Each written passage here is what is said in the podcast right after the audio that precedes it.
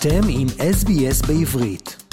לעוד סיפורים מעניינים, כנסו ל-אס בי אס דוט קום דוט איי יו.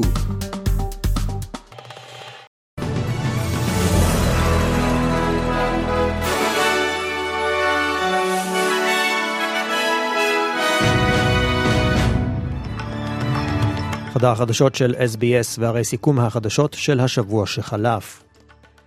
ונתחיל עם הפיגוע בישראל ביום חמישי. צעיר בשנות ה-עשרים אל חייו נרצח ביריות בכביש אחד ושישה נוספים נפצעו.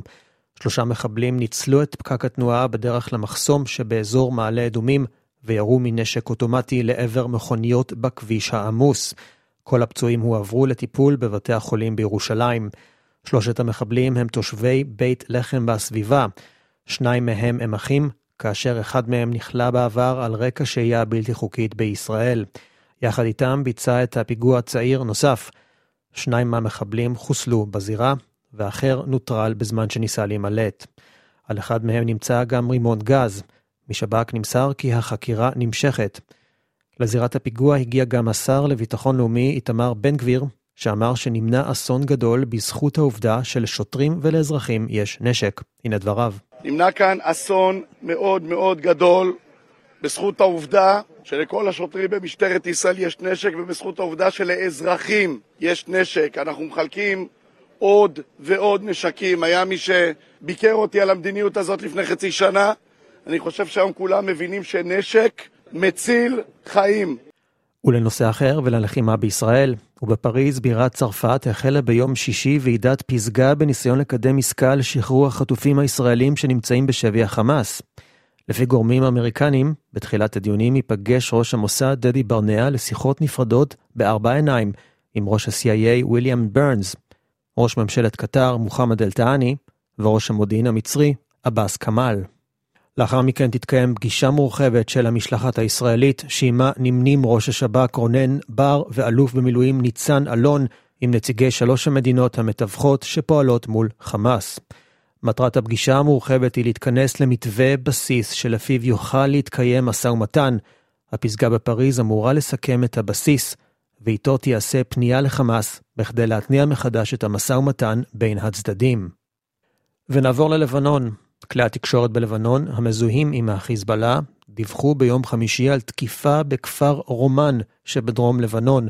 לפי כלי תקשורת במדינה, ישנם בין שניים לארבעה הרוגים במקום ולפחות שני פצועים.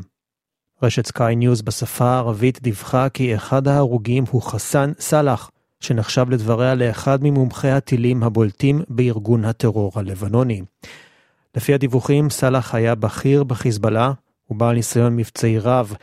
הוא היה בכיר בכוח רדואן, יחידת העילית של ארגון הטרור, ושימש כמפקד מרחב התקיפה שלו באזור הר דוב. הדרגה שלו מקבילה לדרגת מפקד חטיבה, והוא היה אחראי על ירי למספר מרחבים בצפון הארץ בתקופה האחרונה.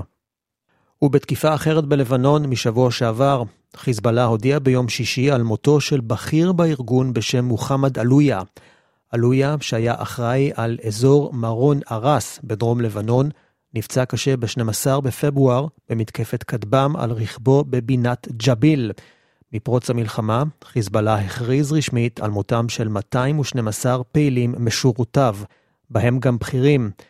מטוסי חיל האוויר ממשיכים כל העת לתקוף ללא הרף בכמה אזורים בלבנון.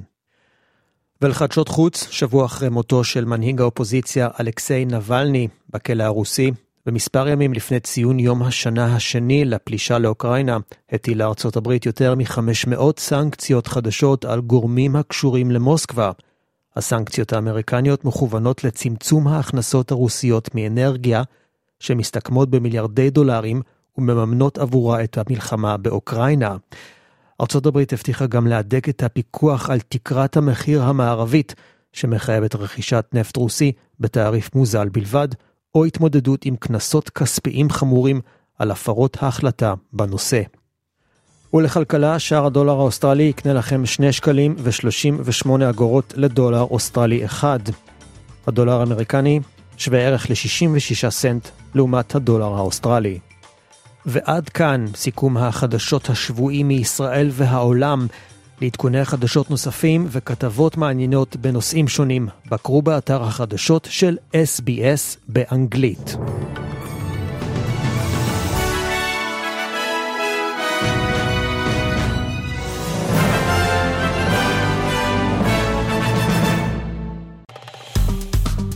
עקבו אחרינו והפיצו אותנו דרך דף הפייסבוק שלנו.